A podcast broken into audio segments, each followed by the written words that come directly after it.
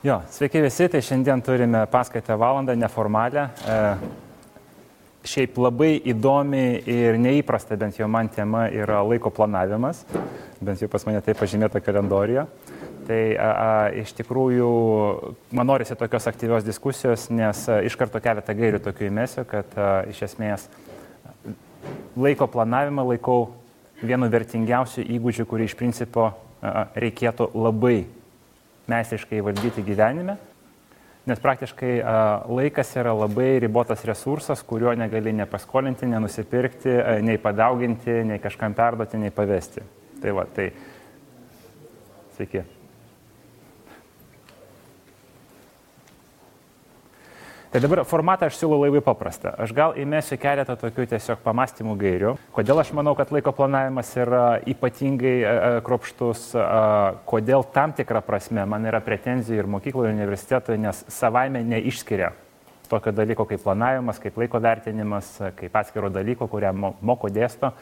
Tai, a, a, jo, tai iš tikrųjų tas įgūdis, kurio a, niekas nemokina, apie kurio valdymą yra labai ribota informacijos, labai yra ribotai knygų parašyta. Iš kitos pusės, jeigu aš tai vertinčiau pagal svarbą, tai nuvertinčiau tai daug aukščiau negu tokių įgūdžių, kaip ten viešasis kalbėjimas ar informacijos surinkimas ar dar kažkas. Tai. Nes vėlgi, aš kaip visada sakau, kad graža į papildomą darbo laiką yra ribota, nes yra hard stop 24 valandos, iš principo negali daugiau dirbti, netgi hipotetiškai o graža į našumą yra neribota. Jo, tai iš tikrųjų, jeigu investuoji į savo našumą, ta prasme, kiek tu sugebė realiai padaryti per vienetą valandą ar dieną ar dar kažkiek tai, tai yra visiškai neribota, visiškai, netgi hipotetiškai neribota ir ypač, kai ateina labai stiprus instrumentai, tokie kaip dirbtinis intelektas, tokie kaip begalinė pasaulio informacijos žinynų galimybė ir visa kita, tai iš tikrųjų graža yra realiai praktiškai pasidaro neribota. Tai klausimas yra retoriškas, ar, ar iš tikrųjų apsimoka save kankinti ir dirbti papildomas valandas ir pasiekti nu, 50 procentų daugiau našumo, ar, ar reikėtų investuoti vis dėlto į labai efektyvų išnaudojimą to laiko, kurį turi nes čia yra jau nebe procentais, nebe dešimčiai procentų, čia yra tūkstančiais kartų, aš nejuokauju. Kurie yra iš jūsų girdėję bent jau knygą Dirbu keturias valandas per savaitę? Kaip? Ką tik girdėjot? Tai jau kodėl tik tai trys rankos? Tai... Gerai, kurie skaitė tą knygą? Ok, gerai, aš nesigilinsiu, šiaip knyga yra įdomi, nors ir kažkiek paviršutiniška, bet įdomi, bet tezė yra labai, labai paprasta, kad iš esmės visą darbo savaitę paprasto žmogaus našumo galima sutalpinti į keturias valandas. Praktiškai nieko ypatingai nepersistenkat. Tai jeigu iš tikrųjų pamastyti ten, kokį našumo produktivumą turi kiekvienas žmogus, ką paprastai vidutinis darbuotojas vidutiniai įmoniai padaro per vidutinę savaitę, Tai tiesiog banaliai efektyviai organizavus darbą, efektyviai, galima visą tai sutalpinti 4 valandas. Čia nejukai ir čia 90 procentų darbo vietų galioja ir, ir, ir likusi laiką skirti, kam tik tai nori. Galima daugiau dirbti, galima nieko nedaryti, čia jūsų klausimas ir taip toliau. Dabar jeigu užnekėti apie našumą, tai be abejo yra labai daug našumų instrumentų. Tai va, sėdite universitete dalinai tam, kad mokintis ir, ir, ir mokėti kelti savo našumą per žinias. Tai žinios be abejo yra vienas aspektas, tai tų aspektų yra kažkiek tai ir laiko valdymas, mano galva, yra top 5 įgūdžiai, iš principo pasiekiant našumo. Nes tai kaip tu valdai, kada tu kažką darai, kaip ir kur tu darai, a, a, gali būti labai labai labai skirtinga turėti rezultatą. Ir priklausomai nuo to, be abejo, galite tą patį darbą padaryti arba per mėnesį, arba iš esmės per, per valandą kartais. A, a, tai va, dabar a, laiko planavimas yra menas, dėje netilpsiu nei valandą, nei dešimt, netgi nei pusę metų kursą, kaip visas subtilybės to perduoti. Nes iš tikrųjų liečia kiekvieną aspektą ir tai yra nu, toks įgūdis, kurį treniruojamasi. Tai yra praktinis įgūdis treniruojamasi per metų metus. Kažkokias tokias bazinės gairias tikrai galiu įvesti, Ir nu, mano tikslas šiandien bent jau nu, iš principo įmesti tokią mintį, kad tai yra sritis, kurią sąmoningai pačiam savo reikia suformuluoti, kad aš stebiu, aš darau, aš siekiu, aš stengiuosi, nes jeigu aš pasieksiu gerų rezultatų valdant savo asmeninį laiką, tai mano našumas gali padidėti labai ženkliai. Daug, daug, daug, daug, daug stipriau negu tiesiog dirbant papildomas valandas ten ofise ar dar kažkur. Tai, tai čia yra toksai įvadas. E, ir kažkokia knygoje man palyginimas, e, truputėlį jisai per pragmatiškas, per amerikoniškas, bet jisai gerai iliustruoja. E, jisai sako, autoris, kad įsivaizduojate, kad kiekvieną rytą, vad ką jūs darytumėt, jeigu kiekvieną rytą atrastumėt banko sąskaitą 100 tūkstančių dolerių. Bet vienintelė sąlyga, kad viskas, kas yra neišnaudojama vakarop, yra sudega, viskas. Prasme, jo, sekantį rytą rasite dar šimtą, e, e, bet šitas šimtukas sudegs, jie nesidaugina, nesikaupia, tai va turite ir tiek. Ir, ir, ir intuityviai kilo noras maksimaliai juos išnaudoti, nes, nu, be abejo, kas neišnaudojama sudegs, tai e, jo tezė ir to autorius, kad žmogus labai taps iš karto išradingas, momentaliai kaip išnaudoti iki cento, kad ten 8 vakare bankas susidaro, kad liktų nulis sąskaita ir nuvažiuoti ir padaryti ir nupirkti ir skaniausia papietauti e, ir ten tą ir tą ir tą ir tą padaryti ir, ir, ir viską, e, e, nes kai yra pinigai apčiopiami ir matomi ir tai yra vertė, tai žmogus momentaliai pasikeičia ir jam labai gaila palikti likučio ir neišnaudoti. Bet sako, žinote, mūsų laikas, mūsų minutės yra daug brangesnės negu tie 100 tūkstančiai bankai. E, ir žmogus labai neatsakingai žiūri. Visiškai švaistosi, mėtosi, kur galima telefonu kažką padaryti, važiuoja fiziškai, e, kur galima e, per atstumą ištresti, realiai į komandiruotę važiuoja keletą dienų ir panašiai. Jau nešnekant apie tai, kad nežinau, teko ar neteko jums dalyvauti korporacinėse susitikimuose, kai sėdi 20 labai aukštai apmokamų pareigūnų ir produktivumas ten dviejų valandų diskusijos yra praktiškai nulinis kai padauginė smegenyse, kad kaina va tokios vienos diskusijos įvertinus, kad... Sveiki. O jo mergina išmoko pirmą laiko planavimo principą, reikia grupuoti. Tarp kitko labai gerai, nes, nes, nes čia prie tą paliesiu. Tai va, tai kai įvertini, kad e, vienas toksai susitikimas korporacinis gali kainuoti keletą tūkstančių dolerių, jeigu tiesiog, va, banaliai, kiek tu gauni atlyginimo, kiek tu gauni per valandą, padauginti iš dalyvių kiek iš laiko kiekio, supranti, kad vienas posėdis sudeginta ten keletą tūkstančių eurų, dolerių ir, ir, ir rezultatas yra nulinis, tai tada iš karto, iš karto klaustukas, ar tikrai mes kažką taip darome. Tai pusė velnė, jeigu tai yra dar korporacinis uh, posėdis, kur dalyvauja tik tai ten 10-20 žmonių, bet uh, aš esu matęs susitikimus uh, po tūkstantį žmonių, simpozijumai, konferencijos, e, e, kur iš esmės kalbama apie nieką. Ir aš tiesiog bandžiau skaičiuoti, kad maždaug viena diena tokios simpozijumo konferencijos, e, kur pakviesta daug žmonių, nepasirūpinta visiškai turinių reglamentų, tematikom, moderacija pokalbių, tokie baziniai instrumentai, kurie siekia labai aukšto našumo diskusijos. Diskusija suvažiuoja į nieką, iš esmės kalbama apie orą, apie retoriką, apie kažką tai ir vieno tokio renginio kaina yra keletą jau milijonų eurų. Realiai, nejokauju. E, e, ir čia man buvo, nu, truputėlį ir klaustukas, e, paskutinį mano tokį vieną pokalbį teko dalyvauti Eurokomisijai, kur buvo surinkta 52 šalis, renginio biudžetas 20 milijonų eurų. Trys dienos labai aukštai apmokamų politikų, pareigūnų, vadovų ir viso kito. Ir iš esmės pokalbis apie nieką sėdi, ir supranti, kad nei vektoriaus, nei temos, e, e, nei kažkokio rezume, e, nei bazinio moderavimo, nei apie ką šnekame, nei ką šnekame, nei kodėl šnekame, niekas nežino. Jo? Tai va čia yra iliustracijos, kaip lengva tą šimtą tūkstantį sudeginti ir nieko negauti, kad labai dažnai žmonės kažkaip laiką žiūri neatsakingai ir kad atvirkščiai tie žmonės, kurie sugeba įprasminti kiekvieną minutę, įprasminti, gali pasiekti labai daug ir tas daug skirtumas tarp mažai skiriasi jau nebe 10-15 procentų, bet tūkstančiais kartų. Čia vėlgi retoriniai klausimai, kaip manote, va, taip daug pasiekia žmonės kaip Jobsas ar Maskas ar, ar visi kiti, atrodo, kad jie, wow, viską padaro, bet turi dvi rankas, dvi kojas ir tas pačias 24 valandas. Tai klaustukas yra vis dėlto, o kaip visą tai sutalpinti ir, ir tą padaryti.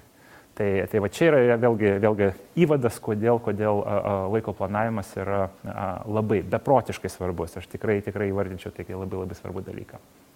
Dabar keletą irgi tokių iliustracijų. E, nežinau, greičiausiai visi girdėjo apie Twitterio sėkmę ir greičiausiai esate girdėję apie tokią nu, paaiškinimą. Vėlgi yra daug versijų, daug istorijų, kodėl Twitteris tapo Twitteriu, e, kodėl trumpų žinučių servisas e, tapo taip populiarus ir žinomas ir nu, bent jau daugiau negu pusė nuomonių sueina į tai, kad tas pirminis Twitterio apribojimas, kad mes leidžiame publikuoti tik tai 140 simbolių, privertė žmonės berašančius koncentruoti mintis. Nes tu negali į 140 minu, simbolių sutalpinti tokį tekstą. Tai reiškia, kad žmogų vertė pamastyti prieš rašant ir iš tikrųjų rašyti sintezę, kas yra svarbu. Atvirkščiai, kai tu parašai, kas yra svarbu, skaityti tampa daug efektyviau, nes niekam nesinori skaityti va tokių irgi tekstų. Vat niekam. Aš nežinau, tarp kitko irgi iš, iš, iš profesinės gal patirties, kad tokia taisyklė berašant elektroninį paštą yra, kad jeigu žmogus nelaukia tavo mailo, tiesiog vat, nesusitarė, kad tu kažką tai parašysite, tada daugmaž dėmesio vienam mailo perskaitimui žmogus skiria vidutiniškai apie 10 sekundžių. Bet permesti akim, judėti prie sekančio. Čia yra vidurkis. E, ir dabar e, e, kartais gauni va tokį ilgo tekstus iš dangaus. Ir tada supranti, kad yra atotrukis supratime, nes tikėtis, kad tu parašai mailą, o skaitytojas va, tiesiog per vidurį darbo dienos sėdė, nieko nedaro ir jam norisi skaityti va tiek tekstų tankaus, ypač kai mintį reikia pagauti tik tai po kokių penkių minučių, nes subarstytas, neapgalvotas, nekoncentruotas, apie ką šnekame. Tai čia yra nulis, reiškia rezultatas šiukšlių dėžė ir viskas ir, ir, ir nulis toliau. Tai va, grįžtant prie Twitterio, tai va, tiesiog irgi, nežinau, ar tik tai tai nulėmė, ar, ar ne tik tai, bet tas vertimas jų tilpti į 140 simbolių privedė prie to, kad žmonės pradėjo mąstyti prieš rašant, šnekėti lakoniškai, tada automatiškai servisas pasidarė įdomus, e, nes žmonės momentaliai ir galėjo suprasti, kas vyksta. Iš esmės, tu arba CNN ten 15 minučių tankaus teksto išgirsti, arba tas pačias naujienas koncentruotai iš esmės per 40 sekundžių. Jo. Ir, ir skirtumas yra didžiulis, dėl to žmonės labai greitai suprato, kad mūsų fragmentuotam pasaulyje, kur reikia žinoti daug paviršutiniškai apie viską, E, Twitterio formatas e, lakoniškas, trumpas, iš esmės e, daug labiau tinkantis ir va, dalinai, dalinai, dalinai tai nulėmė sėkmę, netgi pačioje pradžioje vadindavo save mikroblogų servisas. Raktinis žodis mikro. Ja. Ir tezė buvo, kad iš esmės suspaudžius iki tokio minimumo, iš esmės informacijos kiekio prasme, jie perdavo tiek pat informacijos kaip platus kanalai, kaip blogų platformos ir visa kita. Tai va, irgi yra, yra, yra įrodymas, kad koncentruojant mintis, tu gali iš esmės išnaudojant tą patį aiškia, turinį perduoti daug greičiau, daug paprasčiau. Lygiai tas pats su laiku. Čia irgi tiesiog pailustruosiu, irgi vieno, čia visai neseniai pas mane vyko toksai dalykas, aš vadinu jau laiko devalvacija. Jo, tai vėlgi išeina iš to, kad, pavyzdžiui, standartinis susitikimas Lietuvoje, profesinis, yra laikomas automatu apie valandą, valandą. Jeigu nepasakyta kitaip. Amerikoje, pavyzdžiui, yra pusvalandis. Jeigu nepasakyta kitaip, tai, tai, tai kadangi nu, laiko norisi vis talpiau, talpiau pakinti, tai praktiškai neseniai pradėjau praktikuoti pusvalandinius sutikimus, o ne valandinius. Ir įvyko stebuklas, kad tu pasieki daugiau per pusvalandį, negu tu pasieki per valandą. Nes jeigu yra valanda ir žmonės žino, kad valanda, šneka apie orą, šneka apie aplinkybės, šneka apie viską, tik tai ne apie esmę, jeigu nupjauni ir sakai, va, hebra, sorry, turim, va, tiek iki tiek, tada tai verčia žmogus susimastyti, koncentruotis ir jau nešneku apie tai, kad tu gali tą pačią valandą dvigubai daugiau susitikimų, tai yra du paimti, o ne vieną, bet kokybė kiekvieno išauga. Less is more. Tai vėlgi čia tiesiog vienas maždaug užuomina, kad, kad suspaudžius laiką labai dažnai tu gauni atvirkštinį rezultatą, kokybė bendra, ne tik tai ten minutėmis išraiškos ar viso kito padidėja. A, tai va, tai čia tokie įvadai. Dabar, kadangi man norisi vis dėlto diskusijos, aš tikrai norėčiau pradėti nuo kažkokių tai praktinių klausimų. Ar šiam momentui va, kažkas iš savo patirties, iš savo, va, prieš tai pasakytų, turite nors kokių klausimų apie laiką? Aš norėčiau, kad um, išplėtotume šiek tiek tą mintį, kur minėta apie e-mailą, ne? Taip. mes visi darbuose susidurėm, rašom krūvas mailų, patys gaunam krūvas, tai kaipgi vis tik patartumėt, ar tiesiog taip straightforward, eilutė. Tvarkyti su e-mailais. Puikus klausimas. Žinote, aš... aš... Nes labai nejaukiai jauties, tarsi, kaip aš dabar pirmų sakymų, eisiu iš karto prie esmės. Arba, noriu jums parduoti tą ir tą. Kokiu pavyzdžiui? Jo, e-mail. Šiaip e, e, labai geros gairės. E, vieną apie mailą galima šnekėti gal, nežinau, keletą dienų non-stop, bet čia, kadangi svarbus instrumentas bendravimo šiandien visiems, tai tikrai aš grįšiu prie to. Ar dar kažkokiu yra norų, ką norim paliesti per šiandien, nes man norisi atsakyti, kas jum yra aktualu. Kaip kalbėti su investuotojais, kokius pagrindinius, na, kaip per daug nepisikalbėti, kaip iš jų gauti pinigų.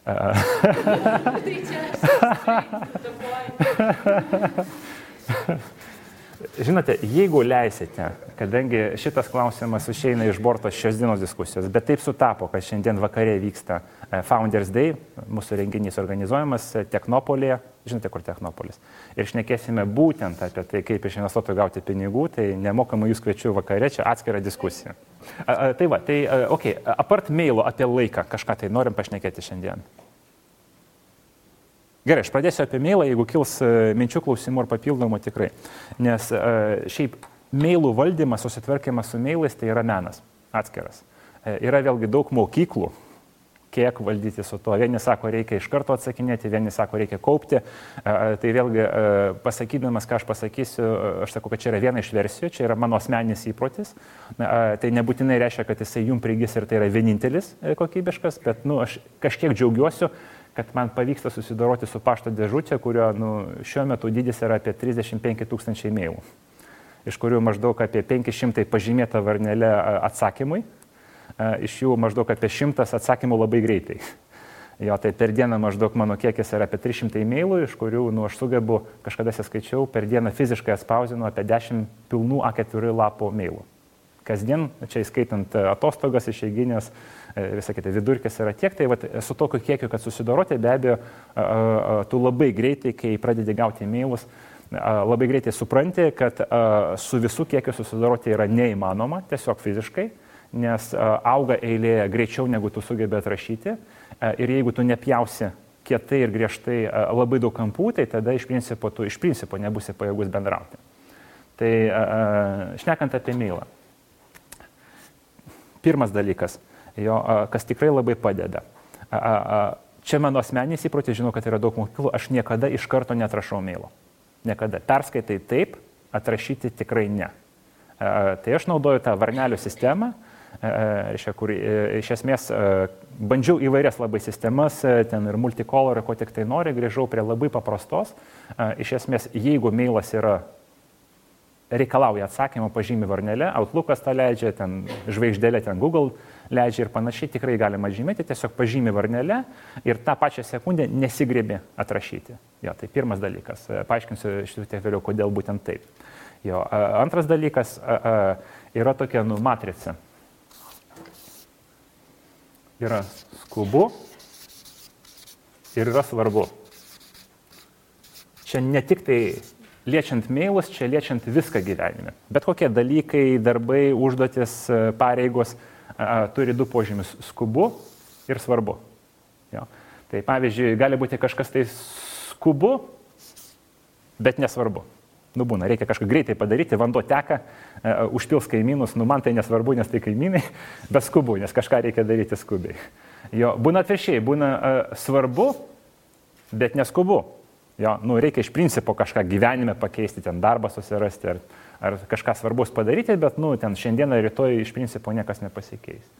Jo, a, a, būna, kad ir skubu, ir svarbu, a, ir būna, kad a, neskubu, nesvarbu. Jo.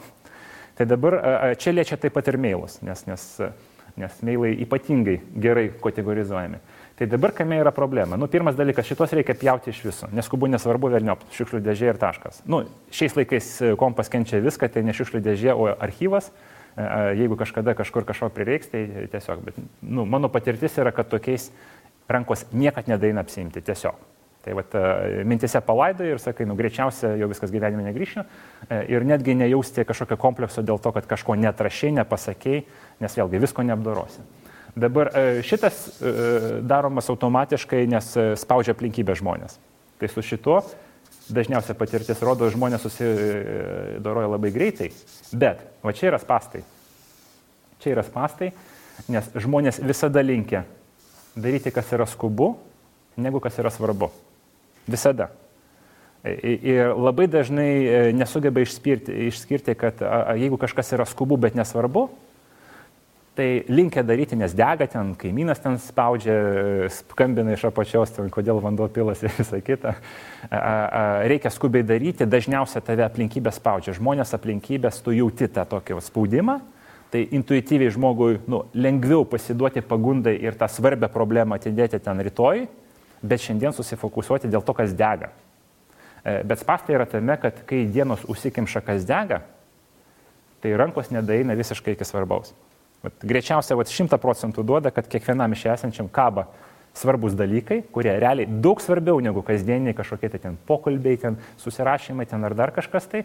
E, ir jie kaba, bet kadangi dienos užsikimša kaip šiukšliam skubais dalykais, čia reikia padaryti ten, ten spaudžia, tai niekada rankos ir nedaina iki svarbaus. Jo. Tai, tai, tai va čia yra attention. Raudona vėliava. Raudona vėliava. Ir, ir, ir e, sunkiausia psichologiškai yra spręsti būtent va šitą kvadratą, kas yra labai svarbu, bet visai neskubu. Čia yra didžiausia žmogaus gyvenimo problema, didžiausia meilo problema, nes vėlgi intuityviai norisi užgesinti visas gaisrus, kurie šiuo metu dega, bet patirtis rodo, kai jų yra daug, tai tada niekad rankos iki čia nedaina. Tai va, tai grįžtant prie mailų, iš esmės aš turiu dvi vėliavas, tai, tai, tai nu, skubu, tai pas mane iš principo yra viena vėliavėlė tiesiog iš principo atsakyti ir šauktukas, jeigu dar tai yra svarbu. Jo. Tai, tai dabar pirmas principas yra not real time, aš tai pavadinsiu. Ta prasme, mailai, ačiū Dievui, nėra telefoniniai skambučiai, tu neprivalai tą pačią sekundę atrašyti, vėlgi šiuometinės etiketas numato, kad jeigu per dieną atsakai, tai yra adekvatu visiškai. Tai a, a, jeigu galima per dieną, tai tada geriau kaupti a, ir atskirai skirti bloko laiko, spręsti klausimus ir tada atskirai atsakinėti, kas yra tada pasirinkti ir žiūrėti, kas iš tikrųjų, ko tu nori padaryti. A, a, tai pirmas dalykas yra tiesiog iš karto netrašinėti, peržiūrėti susimastai maždaug apie ką, pažymi varnelę, aš taip darau, pažymi varnelę, kad iš principo atsakyti, jeigu tai tikrai yra svarbu, dar papildomai pažymiu, kad tai yra, reiškia, svarbu, kad kitą dieną aš galėčiau suprasti ir pradėti nuo to, kas yra svarbu. Daug mažiau, kas yra skubu. Dabar antras dalykas yra grupavimas. Ja. Kodėl aš pasakoju, kad ne, nemoku ir ne, negaliu ir nepatinka man rašinėti iš karto.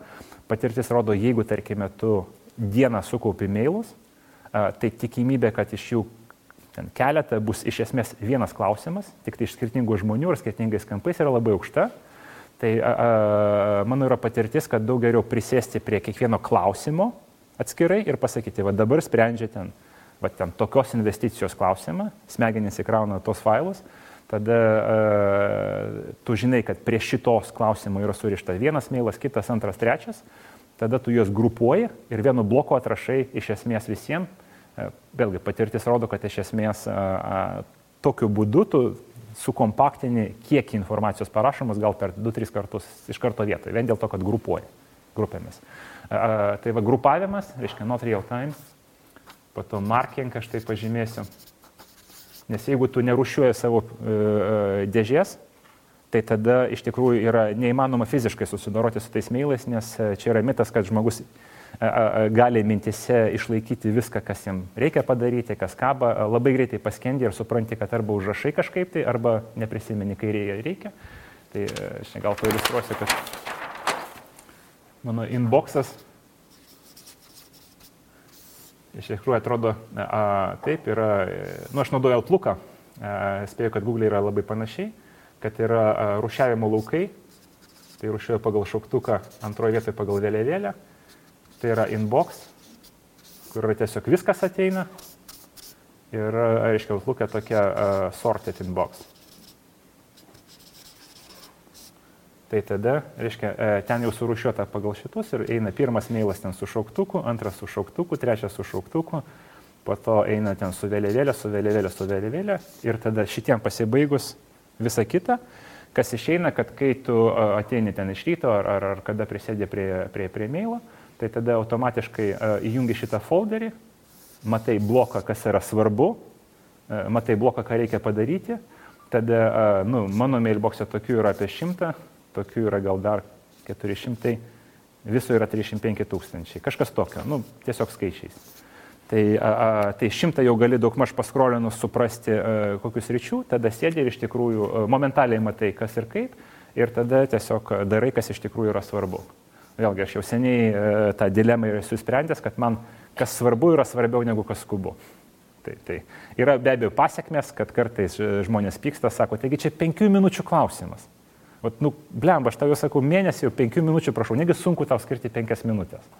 Jo, bet e, iš kitos pusės, jeigu penki minutinių klausimų sukrenta šimtą, tai čia yra 500 minučių ir jie sukrenta greičiau negu tu spėjai jos atsakyti, tai tada tu paskesti penki minutinėse labai greitai e, e, ir gyveni dėl nesvarbių, greitų kažkokių dalykėlių ir tada tavo našumas vėlgi ir rezultatai nuvažiuoja, tai dėl to mano asmeninis, kaip sakom, principas yra prioritizuoti. Ir prioritizacija iš principų pasirinkti, ką tu darai, yra vienas iš laiko planavimo kertinių principų. Nes šiaip aš visada perfrazuoju, aš sakau, žinote, šiolakiniam žmogui yra sunkiausia ne apsispręsti, ką daryti, galimybių yra sočiai, bet sunkiausia yra apsispręsti, ko nedaryti. Va, va čia kaip jauni, kaip rankas ir kojas savo. Nes norisi viską, visur spaudžia, visur nori, visur bėga, visur dega, visur gražu, visur blizga, bet visko neapriepsi. Tai va, apsispręsti, čia nedarau, čia nedarau, čia nedarau, reikalauja ir tokio vidinio, tokio kaip pasirinkimo. E, labai dažnai tai veda prie, nu, nesakau konfliktinių, bet tokių įtampos situacijos su aplinkiniais, nes kai nu, patirtis rodo, kai tu nedarai, atsisakai tiesiog, sorry, nedarysiu. E, kažko, ką prašo žmogus, žmogus linkęs yra pykti. Kodėl, čiagi penkias minutės, kodėl nedarai? Sorry, nedarai, taškas čia. Tai, e, tai veda prie tam tikros, nu, nesakysiu, aukštos įtampos ar konfliktų, bet tokios mikro įtampos psichologinės, nes žmogui šiaip yra labai sunku sakyti negyvenime. Žiauriai sunku.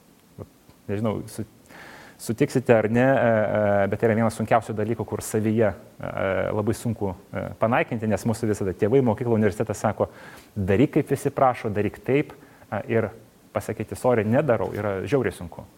Bet taip yra. Tai va, tai grįžtant prie mailų, pirma taisyklė yra nerealiam laikė, antra taisyklė yra būtinas markingas nes be markingo, nu, nekaip nesuvaldysi, ką ir kaip kada daryti. Dabar trečias dalykas yra formatas. Jo.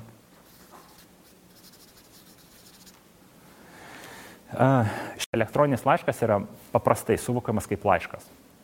Jo, laiškas tai yra dir kažkas tai, tai yra pasisveikinimas, tai yra turinys, tai yra atsisveikinimas, palinkėjimai šeimai, šuniukui, visa kita ir tada parašas, kas čia yra toksai. Tai va, tai Vidutinis mailas yra va tokio dydžio ir užtrunka apie 10 minučių.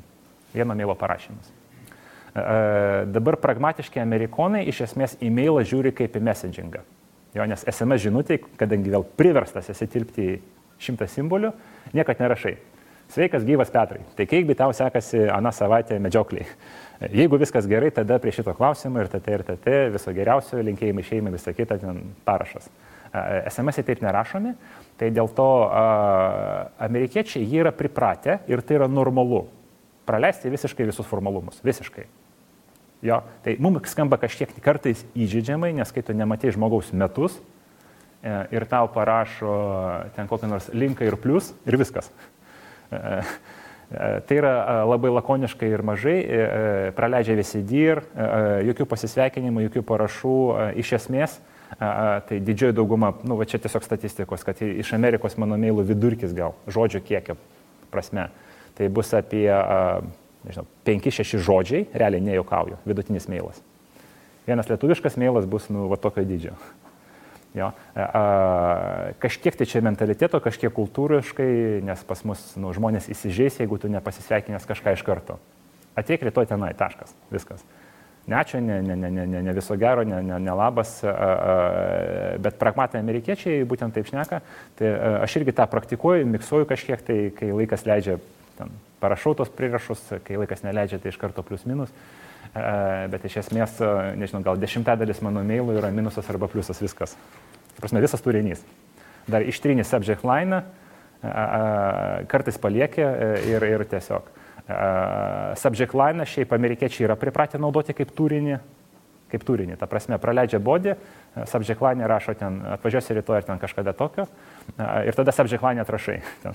Plus minusas, lietuviai palieka subject line, tai reikia papildomai paspausti subject line, kad atsidarytų mailas, kad jį perskaityti, kad jį atsakyti.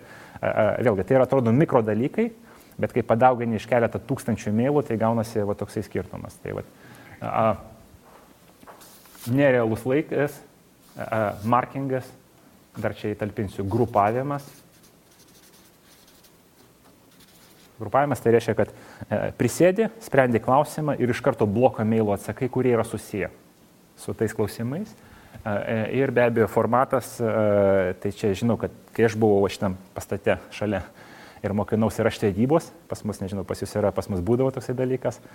Ir mums keletą metų aiškino, kad Ne tik tai verslo laiškas turi būti labai griežto formato, be klaidų, ten su ten 2 cm būtent ten iš šono, ten ir visa kita, bet ir labai daug visokiausių makaronų apie tai, kaip reikia įforminti bendravimą. Ir tada atrodė tai svarbu, kitaip, nu, kaip čia ne verslas. Tai vat, a, a, šiandien verslo bendravimas yra pragmatiškas, a, itin paprastas, be jokių formalumų, be jokių kreipiniosių, iš esmės lakoniškai jokių ten pykčių, kad ten nepasisveikinai ir pasisveikinai tokio nėra. Vėlgi, kitaip daug nepadarysi. Tai, tai va, čia tikrai nejauskite savo kažkokiu tai sentimentu, kai, kai, kai, kai rašote mailą. Tai manau, kad va šitie keturi principai, jie yra, jie yra nu, gal 80 procentų apima, sakysime, gyvenimo atveju, kai, kai, kai reikia bendrauti su dideliu mailų kiekiu. Ar kažkiek tai atsakiau, ar turite praktinį klausimą dar apie tai? Taip, tik dar įdomu, sakysim, pažinti, tikrai nebus tiek daug žmonių kaip jūs, tikrai ne visi žmonės susiduria su tokia pašto dėžute. Ir kaip, sakysim, kitam rašančiam, nebejoju, su jums nori susisiekti labai daug žmonių, ar ne? Ir, ir, ir, ir kaip grab your attention, nes tų laiškų yra daug ir jūs gaunate turbūt ir tų litanijų ilgų ir visokių, tai va, kokią, kokią laiško struktūrą kad pasiektų jūs, paprastam žmogui, kuris nėra artimas draugas ar, ar nėra ypatingai didelis šauktukas? To. Jo, tai, tai dabar, e, nu, aš perfrazuosiu tą klausimą šiek tiek nebūtinai mane, bet iš principo, nešnekame apie laiką, jo, e, tai čia yra, nu, sakysime, cold call kontaktas, jeigu taip terminologija tokia. Cold callas tai yra, kai tu nežinai adresato, kažkur netyčia gavai jo mailą, linktinį ar per draugą, nori parašyti ir nori užsikabinti kažkokį pokalbį. Jo. Tai gal keletą tokių principinių tezių iš principo. Jo. Pirmas dalykas, ir čia ir aš asmenės patirties, ir aš tikrai žinau, kad labai daug žmonių, mano kolegų taip elgesi, tai tikimybė, kad laiškas bus perskaitytas yra labai aukšta. Prasme, pasieks adresatą ir bus bent jau į jį atsižvelgta. Dabar tikimybė, kad jisai nors kaip bus atrašytas, yra pakankamai žema. Jo. Ta prasme, išeini iš to, kad greičiausia mano laiškas bus perskaitytas, greičiausia mano laiškas nebus atsakytas, nes vėlgi fiziškai e, atsakyti viską yra sunku. Tarp kitko, e, kas labai greitai vyksta profesiniam gyvenime, nu, čia aš pagal save jau šneku, tai a, intuityviai ten po universiteto, kai dar turi daug laiko ir mažai darbų, tai tada intuityviai a, a, norisi atsakyti kiekvienam ir viskam. Man atrodo, žmogui yra psichologinis poreikis, jeigu tave kreipiasi, yra spaudimas psichologinis atsakyti, nes kitaip atsiranda psichologinis neužbaigto darbo ar ten skolos jausmas ir jis spaudžia slėgį. Kaip čia yra, Vat man parašė, kreipėsi, laukia atsakymą, aš netrašiau, psichologiškas diskomfortas, apie kurį aš nekėjau, tai pakankamai sunku atsispirti ir suprasti, kad tu neprivalai, jeigu uh, tu neprašiai, tai tu ir neprivalai atsakyti, tu gali ir tai yra gerai, jeigu atsakysi, bet tu neprivalai, tai dėl to va, panaikinti savyje va, tą jausmą, kad tu privalai tenka labai anksti profesiniam gyvenimui, vėlgi spėjau, visi per tą praeis ten penki metai nuo rimto darbo pradžios, nes kitaip nesusivaldysi. Tai neatsakinėti ir dėl to nejausti diskomforto yra savaime toksai lavinamas psichologinis jau įgūdis, bet vėlgi čia apie psichologiją.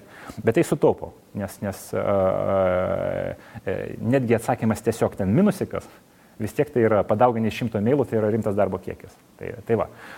tai pirmas dalykas, rašai, išeini iš to, kad jeigu tai yra nepažįstamas žmogus, greičiausia ta pirminė reakcija ar pirminės, na aš taip vadinu, dėmesio kreditas yra apie 10 sekundžių nedaugiau.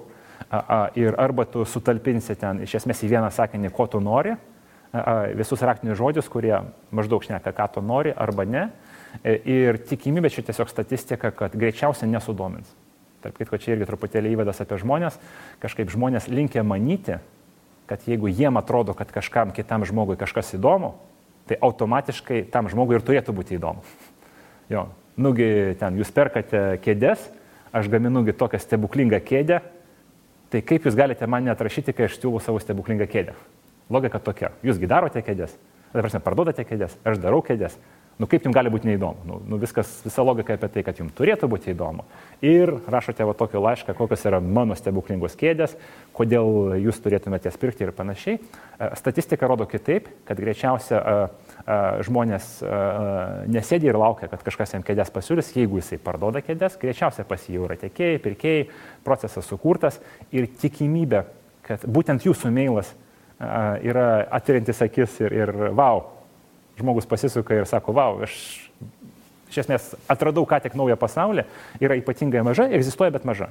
Tai va, tai statistika rodo, kad kaip ir kaip bet tikėtumės, kad yra įdomu, kitam žmogui greičiausiai nebus įdomu, bet vėlgi tai nėra priežastis nerašyti. Tikrai ne, nes jeigu nieko nedarai, tada garantuotai negauni rezultato. Dabar antras dalykas be abejo yra lakoniškumas, nes geriausia iš es, rašyti iš esmės E, e, mano asmeninė preferencija yra praleidus visas referambas, ten koksai pasaulis gražus ir ten kaip saulė gražiai šviečia. Ten tikėdamasis jūsų ten dėmesio, aš rašau ten galvodamas ten velniop, e, iš esmės, ką nori. Ir, ir jeigu sutampa, sakysime, su tuo, kas įdomu, tai tada be abejo, tada prašai jau daugiau informacijos. Ta prasme, pirmam meilė niekad neteina visa informacija. Pirmas meilas yra visi raktiniai žodžiai antraštė iš esmės. Sudomins, nesudomins, nes jeigu žmogų nesudomina, tai tada beprasmiškai jam siūsti. Jeigu sudomins, tai taip grįš ir paprašys daugiau informacijos. Tai čia yra normalu, pirmą meilę, bet kokiam esmė, neapkrauti nei priedais, nei prisektukais, nei dideliu tekstu. Esmė ir viskas. Greičiausiai neatrašys, bet jeigu atrašys, tai tada gera žinia, nes tada tikrai užsikabino, tada jau atsiranda dialogas, pokalbis ir tada visa kita. Dabar čia man patiko irgi uh, tokia gal uh, pasakymas įdomus.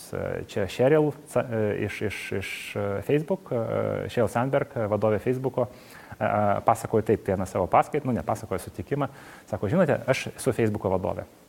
Pas mane keurą dieną ateina Facebooko darbuotojai, aš specialiai skiriu jiems ten keletą valandų į dieną, ateina, nu, va, tokiom eilėm, kiekvienas ateina su idėja, kaip pagerinti dar Facebooką. E, ir jų logika tokia, jeigu mes padarysime XYZ, tada Facebookas tap geresnis. Jo, ir negali priešintis logikai, jo, nes tą padaryti yra gera. Bet dabar a, a, jinai vat, išsirkuliavo mailą ir sako, žinote, kadangi pas mane ateina daug a, a, ir kiekvienas a, nuoširdžiai tiki ir, ir sutinku, kad idėja yra stebuklinga gerai, bet tokių idėjų daug ko padaryti galime tiek, tai prieš ateinant E, neklauskite savęs, ar ta idėja yra gera. To nepakanka. Paklauskite savęs, ar ta idėja yra geriausia iš visko, ką šiuo metu gali padaryti Facebookas. Čia visai kitas klausimas. Visai kitaip suformuoluotas, jisai verčia daug giliau susimastyti, negu vien kriterijus, kad idėja yra gera. Tai ką aš noriu parašyti, pasakyti, pritaikyti prie mylo, kad jeigu jūs siekite ten, dėmesio ar atsakymo kito žmogaus, nepakanka suprasti, kad tą, ką aš rašau ar prašau ar siūlau, yra gera. To toli nepakanka. Reikia paklausti savęs, ar tą, ką aš siūlau, prašau, prašau, siūlau, ar tai tikrai yra geriausio, ką va šią minutę, šią sekundę gali padaryti tas žmogus. Ir, ir jeigu atsakymas ne, tikimybė bet kokio atsakymo sumažėja ženkliai, nes vėlgi a, a, viską, kas yra tiesiog gera, padaryti niekas nepajėgus. Jo? Žmogus visada renkasi, aš jau šnekėjau šiek tiek apie prioritizaciją, kas šiuo metu yra svarbiausia, geriausia, liečia uh, giliausia ir daugiausia žmonių ir visa kita. Tai vat, uh, jeigu ir atviršiai, jeigu nuoširdžiai savo atsakyti, jo, čia yra antiek svarbu, antiek, įdomu turėtų būti, kad aš tikrai nuoširdžiai tikiu, kad tai yra geriausia, kas iš viso gali va, šią minutę, šią dieną, šią, šios metus padaryti tas žmogus. Ir tikrai atsakymas nuoširdžiai tikiu taip, tai tada tikimybė ženkliai padidėja. Taupote savo laiką, taupote adresato laiko. Tai geriausias atsakymas, kaip pasiekti našumo, yra nerašyti uh, mailų, kur uh, atsakymas greičiausiai bus ne. Bet vėlgi, aš jokių būdų neadvokuoju, kad nerašyti. Tai va, ir kartais, kartais Man irgi patiko vienas amerikonas verslininkas, sako, irgi panašioje situacijoje, jis sako, žinote, aš kartais jaučiuosi šuniuku. Šuniuku tą prasme, kad aš girdžiu viską, bet atsakyti negaliu. Tai va, tai irgi reikia suprasti, kad jeigu kažkas neatsako, tai nu, 89 procentai, kad greičiausia perbėgau, perskaitė, nu, netiek sudomino, kad tai pasakyti, va, tai yra geriausia, ką aš šiuo metu galiu padaryti ir tiesiog netrašė negu, negu, negu kad neperskaitė, nors lieka 11 procentų, kad nu, ar spam boxas, ar, ar tiesiog ne, nepasiekė. Tai vat, e, manau, kad geras tonas pabandyti pasiekti, jeigu tikrai norisi žmogaus e, per tris skirtingus įvairius kanalus tris kartus. Tikimybė, kad per visus tris kanalus nieko nepamatė, yra itin maža, ten jau vienas iš tūkstančio, jeigu ten per LinkedIn, per Facebook ir per mailą pavazę. Tai tikimybė, kad nu, visi trys nepasieks, yra itin maža, va, tokia mikroskopinė, tai tada, tada jeigu neatsako, greičiausiai išeiti iš to, kad ne ir tada eiti toliau. Tai čia yra tokio cold kontaktinimo a, a, a, taktika. Dabar vėlgi, kadangi išnekame apie profesionalią veiklą, labai rekomenduočiau ir labai aktyviai naudoju ne Facebook, o LinkedIn profesiniai komunikacijai nes LinkedInas skirtingai nuo Facebook'o, nu, jau nešneku, kad iš principo tai yra labiau profesionalus bendravimo įrankis negu asmeninis, bet jisai duoda ir supratimą, o kas per žmogus rašo. Nes kas rašo kartais yra daug svarbiau negu ką rašo. Tai vėlgi reikia išėti iš to, kad šiais laikais greičiausia ne tik vienas, aš taip manau, bet vertins ne tik tai turinį, bet ir asmenybę, patirtį, kas su kuo darai, kaip dirbai, visą kitą. Tai va dabar toksai nu, mano asmeninis auksinis etalonas e, bet kokiu cold kontaktu. E, tai aš asmeniškai palaikau nu, lakonišką, bet updatintą LinkedIn profilį. Taip pat labai vertinu, kai visi profesionalai, kurie su manim bendrauja, irgi tą patį daro. Ir vertinu žinutės per LinkedIn, nes, nes vėlgi jos yra trumpos, lakoniškos iš esmės ir jos kartu ateina su tuo, kas rašo. Tai momentaliai įvertinę žinutę, jeigu ten teisingai raktiniai žodžiai surezonavo, dar įvertinai, kas rašo ir tada vėlgi supranti, ar apsimoka investuoti laiko komunikaciją, neapsimoka, nes nu, jeigu iš tikrųjų tai yra, tarkime, rašo ne fizikas apie kvantinę fiziką, tai tada klaustukas, nu, gal kažkiek tai fantazuoja. A, tai va. Ir plus, nu, dar paskutinis gal komentaras, a, kodėl labai dažnai, tarkime, a, žmonės pasirenka neatsakyti nieko vietoj kažką tai, nors ir mandagaus ne, nes e, bet koks atsakymas, teigiamas, neigiamas, visada provokuoja dialogą. Ja, jeigu man rašė, reiškia, aš to pačiu adresu žinau, kad jisai pasiektas, žinau, kad galima bandyti dar kartą ir atsiranda dialogas, o dialogą palaikyti yra visai a, kitos eilės pastanga negu vienkartinis atsakymas. Tai va toksai, nu, nusistovėjęs standartas, geras, blogas, nespręsiu, nekomentuosiu, bet nusistovėjęs standartas, kad a, a, ne, nesiskaito nemandagu neatsakyti nieko.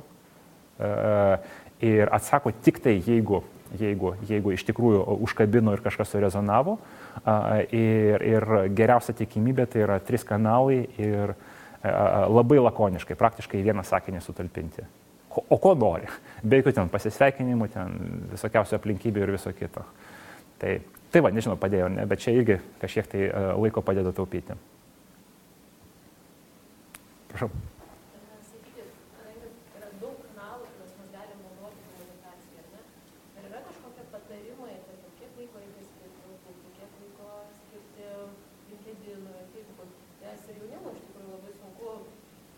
mėtomės dažnai, čia pradedam, čia parašo, čia paskambinam.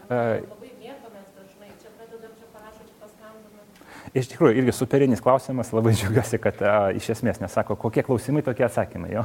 A, tai, tai, tai mano čia vėlgi asmeninė preferencija, a, aš panaikinau visus komunikacijos kanalus išskyrus a, mailą. Taškas. Viskas. Aš niekaip kitaip, aš telefono nekeliu ragelio, nebent tai yra suplanuotas skambutis, aš nenaudoju. LinkedIn aš tik tai pirminiam kontaktui naudoju, vėlgi įvertinti kas kaip, momentaliai perinu prie mailo ir, ir man patinka, nu, arba aš tai pasirinkau dėl keleto priežasčių. Pirmas dalykas, teisingai sakote, daug kanalų suvaldyti yra neįmanoma. Jo. kai pradedi aktyviai valdyti, turiu omeny ne tiesiog atrašinėti, o, pavyzdžiui, ten grupuoti, žymėti, visą kitą, tai tada e, geometriškai auga poreikis, nes tu privalai ten atidirbti e-mailą, atidirbti Instagramą, ten atidirbti tą, neįmanoma. Aš, aš bandžiau vienu metu netgi keletą skirtingų adresų e-mailų taikyti. Irgi tas nevažiuoja. E, supratau, kad arba vienas kanalas, kuri jau atidirbė sistemą, kaip su juo dirbti, perskaitė realiam laikė, žinai garantuotai, kad viskas, kas mailų, visada pasiekia, ten atsakyta, neatsakyta, ištrinta, ten pažymėta, nepažymėta kitas klausimas, bet visada pasiekia. Ir tu garantuotai gauni tą pirminį srautą vieną vietą, su ją dirbi, su ją atidirbęs įgūdžius, jinai visur, telefone ir kompe ir ten padėjėja su ja dirba ir, ir visa kita. E, ir, ir, ir tai yra vienas kanalas, kurį dar pajėgus aptarnauti, visus kitus tiesiog atjungia. Vėlgi ten galiu asmeniškai pasirinkti ten Facebooką bendrauti ar ten dar kažką, tai linktinę pirminiam kontaktui, e, bet visą komunikaciją, visą susirašinėjimą neišvengiamai vedu prie mėlo, kitaip tiesiog nebendrauju. Antras dalykas yra pakankamai svarbus, kad pėtsakiai, rašyti pėtsakiai yra beprotiškai svarbus dalykas. Beprotiškai. Nes e, patirtis rodo, kad nors ir žmonės vaidina, kad vienas kitą supranta, e, aš drįsiu savo tai paspekuliuoti, kad žmonės nesupranta 80 procentų, ką jiem kiti nori pasakyti. Nejokauju, aš tikiu, kad supratimo lygis daug dievė dar yra 20 procentų. Daug dievė. E, dažniausiai aš parašau ar pasakau kažką tai, mane supranta kitaip, negu aš parašiau ar pasakiau, ne taip, ką aš turėjau omeny Jau nešneku apie tai, kad po dienos gali ir prisiminti dar kitaip, nes smegenys moka perpašyti praeitį, kad tu nuoširdžiai tiki, kad vakar buvo pasakytas žodis A, o iš tikrųjų, jeigu atstatai visą komunikaciją, pats nustembė, kad įrašyta, kad žodis B, tai a, a, komunikacija kaip terpė yra tarp žmonių yra labai nepatikimas dalykas. Labai nepatikimas. A, ir ir, ir a, kai yra garantuota seka įvykių, kas po ko, kada kaip, įrašyta, tu visada gali atsukti laiką atgal ir pasakyti, žinai, prieš tris mėnesius mes šnekėjome, vad būtent taip, ir čia yra citata iš tavo pasakymo. Ir dažniausiai, nu, 90 procentų žmonės, kai jie mato objektyvų įrodymą, jį ir linkia tada sutikti. Labai piktybiškai ten jau nesilaiko savo žodžio ir ten sako, jo sakiau taip, bet iš tikrųjų čia tu pakeitė e-mailą. Labai maža tikimybė. Tai e, patirtis rodo, kad jeigu nėra įrodymo, tada žmonės pyksta, nes kiekvienas nuoširdžiai tiki, kad jis yra teisus, nuoširdžiai. E, ir kaip minimum tavo atmintį nurašo į nulį, kaip maksimum dar įkaltina, kad tu piktybiškai kažką ten manipuliuoja. Va, kai objektyviai yra pėtsakis, tai tada a, a, dažniausiai žmonės yra linkę pripažinti ten klaidą, kuris neteisus ir, ir, ir elgtis atitinkamai. A, tai pirmas momentas. Antras, pagal Lietuvos teisę, bet koks susitarimas a, yra teisėtas, netgi jeigu jisai nepatvirtintas parašais, žodinis susitarimas yra priimamas kaip susitarimo, tik tai tiek, kad žodžio neįrodysi. O, o mailą įrodysi, kitais žodžiais, iš esmės pagal Lietuvos teisę e-mailo susirašinėjimas yra teisinis dokumentas. Tai yra iš esmės sutartis. Jeigu Petras pasakė, aš padarysiu tvorą, Jonas pasakė, aš sumokėsiu 5 litus, tai tada iš esmės tai yra rašytinis susitarimas, kuris palieka pėdsakį ir jeigu ateitų reikalas iki teismo, tai visą eilutę atstatytų ir iš esmės galėtų pripa, negalėtų, o pripažintų kaip sutartį ir tai būtų privaloma vykdyti. Jo. Tai papildoma priežastis nedaryti kažką telefonu, o palikti e-mailę, e, nes, nes, nes būtent, būtent palieka pėdsakį. Nu ir paskutinis dalykas apie mailą kaip kanalą, man labai imponuoja, kad jis yra asinchroniškas. Turiu omeny, nu aš kartais juokauju. Sakau, man iš principo nesupranta, kodėl žmonės kelia ragelius telefonu. Iš principo nesuprantu. Nes uh, logika tokia, kad jeigu tu keli, nu, ta prasme, jeigu skambina tau, tai greičiausia kažko nori iš tavęs. Nes jeigu kažko reikėtų tau, tai tu ir skambintum teisingai. Dažniausiai, kai tau skambina, greičiausiai 90 procentų, kai kažkas kažko nori iš tavęs. Dabar greičiausiai, vėlgi, jeigu tu esi subrendęs profesionaliai užimtas žmogus, tai greičiausiai tu nesėdi krapštai nosį ir lauki ten kažkas mane kažkas dabar paprašys, kai jam reikia, aš nieko nedarau, nu, vat man fon yra paimti ir padaryti. Ne. Tai kadangi tokį nėra, tai tau greuna dieną ir fragmentuoja, aš tą nu, irgi, nežinau, labai seniai supratau, kad jeigu tu atsiliepi ragelius, tai tavo diena sugriūna, nes tu nieko kito nedarai, negali netgi susifokusuoti ties kažką tai. Pradedi ten rašyti ten sutartį ar dar kažką, tai skamba ragelis, kai pašneki, nesvarbu, penkios minutės ar vieną minutę ar dešimt, mintis jau tenai, grįžti reikia vėl susikoncentruoti, greuna dieną, fragmentuoja ir našumas yra nekoks. Tai vat, man irgi tai yra priežastis, kodėl, nu, tik tai, kai jau tikrai reikia dialogo, tada tu sieki to telefoninio pokalbio, visais kitais atvejais tik tai mailą, jokių kitų kanalų, vėlgi, nebent ten atskiriai ten asmeniškai, ten dar kažkaip, tai atskiras klausimas, kol kas šneku profesiniam kontekste, tai profesiniam kontekste visa komunikacija yra mano iš esmės mailas. Vienas kanalas, viskas įtvarkau ir, ir, viskas. Ar dar apie tą dalį kažkokią turit klausimų? A, jau laikas?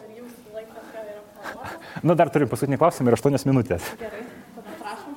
Norėjau paklausti, minėjote, jog Amerikoje egzistuoja būtent, kad susirinkimas yra tam tikrą ribotą laiką, tai pusvalandį. Kaip to išmokti, būtent nesinaudojant moderatoriaus paslaugomis, kaip tą būtent susirinkimą padaryti efektyvų ir kaip jį vesti, kad jis būtent išsiplėtotų į 2-3 valandas, o ir 4. Irgi superinis klausimas reikalauja šiaip gilaus atsakymą keletą gairių. Tai pirmas dalykas - patirtis rodo, kad pokalbis be moderatoriaus, vėlgi jisai gali būti tiesiog pirmininkas susitikimo, ar tiesiog vadovas, ar tiesiog žmogus su iniciatyva, nesvarbu, bet pokalbis be moderatoriaus yra braunų energija, kur viskas apie viską. Kiekvienas norisi pasakyti, ambicija, kad išklausys manęs vietoj to, kad aš, aš kažką sakau yra aukštesnė, prasideda emocijos, chaosas ir pokalbiai dažniausiai veda prie nieko.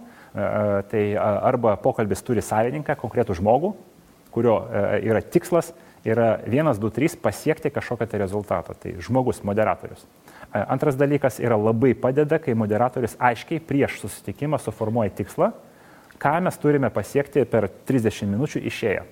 Nuspręsti klausimą, rezumuoti, e, įrašyti X skaičiui ten pasiūlymą, ten ar dar kažką tai, bet aiškiai suformuoluoja tikslą, kad Hebra, mes čia susirinkome ten 3, 4, 20, 100 turime 30 minučių, aš asmeniškai seksiu visus pokalbius, moderuosiu, mes privalome pasibaigus laikui išnešti 1, 2, 3.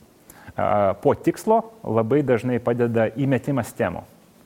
Pasakymas, ką mes šnekame, ko mes nešnekam. Bet jeigu pastebėjote, jeigu tema yra laiko planavimas, pagunda yra pašnekėti apie viską, įskaitant futbolą ir rusą yra aukšta, bet vėlgi, jeigu moderatorius nepjaus ir sakys, sorry, E, pinigų pritraukimas yra svarbu, bet ne šiandien ir ne dabar. Šiandien šnekame apie laiką pjaunų. E, tai vėlgi, jeigu moderatorius pasako prieš susitikimą, šnekame ABC, pasiekėme X, Y, Z, e, viskas, kas yra ne į temą, puiku, svarbu, bet ne šiandien ir ne čia. Ir, ir, ir turi kantrybės ir įgūdžių nuolat pjauti tas šakas. Nes nuolat pokalbis vyksta į nuokrypį, nuolat. Čia, čia žinote, kaip, kaip zuikis jisai niekad nebėga tiesiai atrodytų, kad ten tikslas, bet bėga čia, ten ir visa kita. Ir tai padeda jau, sakysime, tokie bazinės gairės. Visada prieš rinkimus yra vienas tu vienas debatai, jo, ir pažiūrėkite į protokolą tų debatų. Ten skiria kiekvienam po 30 sekundžių ir pjauna, skiria pailiškumų, ta prasme, tu pasakėjai, tau pasakė, yra struktūra, kaip šachmatų žaidžia. Ne taip, kad atėjo du seimūnai, nu ir viskas sužinome nuo anatominių detalių iki, iki ko tik tai noriu, kurų prognozijas. Tai, a, tai tai yra nuvaldomas menas, nes a, reikia įdėti pastangų, įgūdžių ir suprasti, kaip bendrauti, a, jeigu norime pasiekti a, aukšto našumo. Tai va, Taip, taip, taip apsimokom. Gerai, dabar iš tikrųjų yra jau tiek. Ačiū labai visiems uždėmesi.